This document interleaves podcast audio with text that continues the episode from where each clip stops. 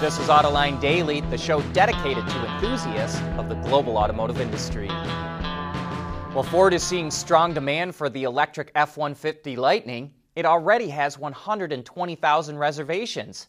And because of that demand, Ford is doubling the production target for the pickup. It now plans to build 80,000 annually by 2024 instead of 40,000, and it will spend an additional $850 million to reach that goal. The second generation of the F 150 Lightning is scheduled to come out in 2025. It will be built on Ford's new TE1 truck architecture and will have a production target of 160,000 units annually. While it feels like some Americans will never figure out how to properly use a roundabout, they do improve safety by reducing the likelihood of a head on or T bone collision. And a study from the IIHS shows that converting to roundabouts reduced injury crashes by 47% in Carmel, Indiana, which has more of them than any other city in the U.S. But a particular type of roundabout, called a double teardrop or wishbone, is especially good at reducing crashes that result in injury, like 84% good. This design squashes the circle at the center, which allows them to be used at locations where surface streets cross with a freeway or higher speed road. It means you no longer have slow moving cars passing directly over a high speed road. One other interesting finding from the study is that multi lane roundabouts saw an increase of non injury crashes. The age of silicones began at Wacker more than 70 years ago. Whether you're looking for thermal management of battery systems or the protection of electronics, let your innovations be powered by Wacker silicones. Visit us at Wacker.com. E Mobility, powered by Wacker silicones. Mobility is becoming electric, connected, and autonomous, just like the manufacturing world. But will always be one thing a reliable partner for our customers.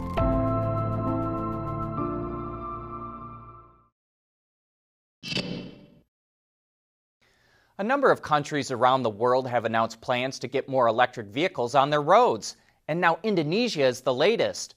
But unlike other countries, which are focusing on passenger cars, Indonesia is targeting motorcycles. And that's because as of 2019, the country has 112 million motorcycles on its roads compared to just 15 million cars. So it's launching a pilot program to convert gas powered motorcycles to electric.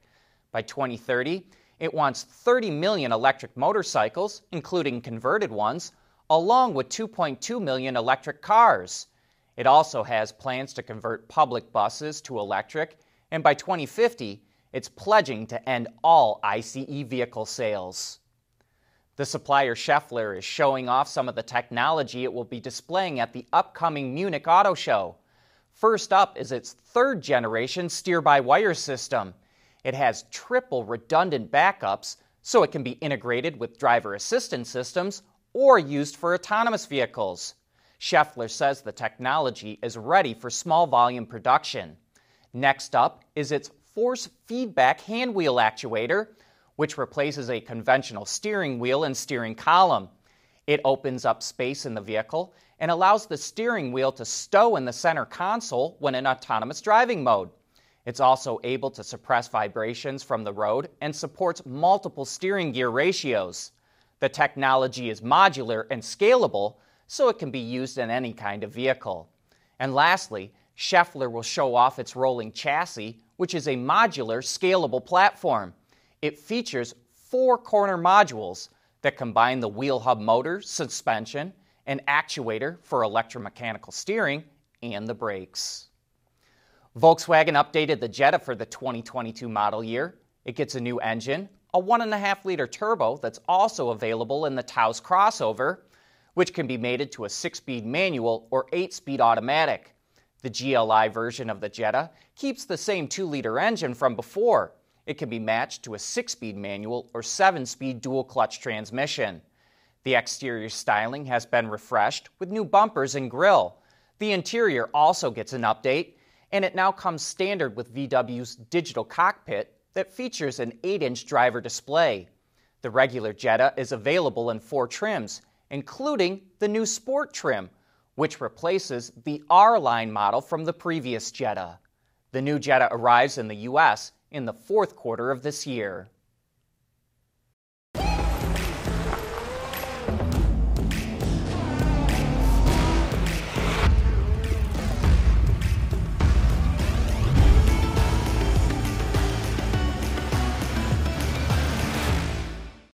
The world is changing at an ever increasing pace. No matter what the mode of transportation, there is always the need for an efficient propulsion system. And that's exactly what Borg Warner has been doing since the earliest days of the automotive industry.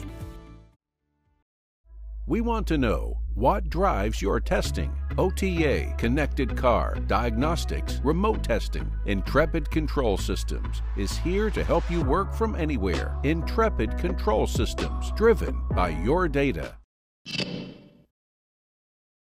Subaru is launching the refreshed Forester in Japan right now so it shouldn't be long before it arrives in other parts of the world. The big change here is to the front fascia. The design of the headlamps, grille, lower air inlets, and fog lamps are all all new. However, it doesn't look like there's much different, if anything at all, with the rear end or the interior. In Japan, there's two powertrain setups. One is a hybrid that pairs a 2 liter engine with an electric motor, and the other is a sportier 1.8 liter turbo. The hybrid is also offered in Europe, while the US gets a 2.5 liter engine. We'll have to wait and see if there's any changes to the powertrain lineup for those markets. Due to sales lagging behind other Japanese automakers, Mazda is shaking things up in China. It's had a 50 50 joint venture with Changan in the country since 2012, but now it's bringing in another Chinese automaker, FAW. The restructured unit still called Changan Mazda Automobile, will see both Mazda and Changan own 47.5% of the JV, while FAW will take the remaining 5%. Mazda says the move will help optimize its business and management system to adapt to the needs of the Chinese market. Stellantis and Foxconn have finalized their partnership. They formed a joint venture called Mobile Drive that will focus on developing smart cockpits. They'll feature AI next gen infotainment and navigation, voice assistance, payment services, and OTA updates. These smart cockpits will first be used in Stellantis vehicles, but the idea is to expand to third party vehicle manufacturers in the future. But that brings us to the end of today's show. Thanks to anyone watching, listening, or reading.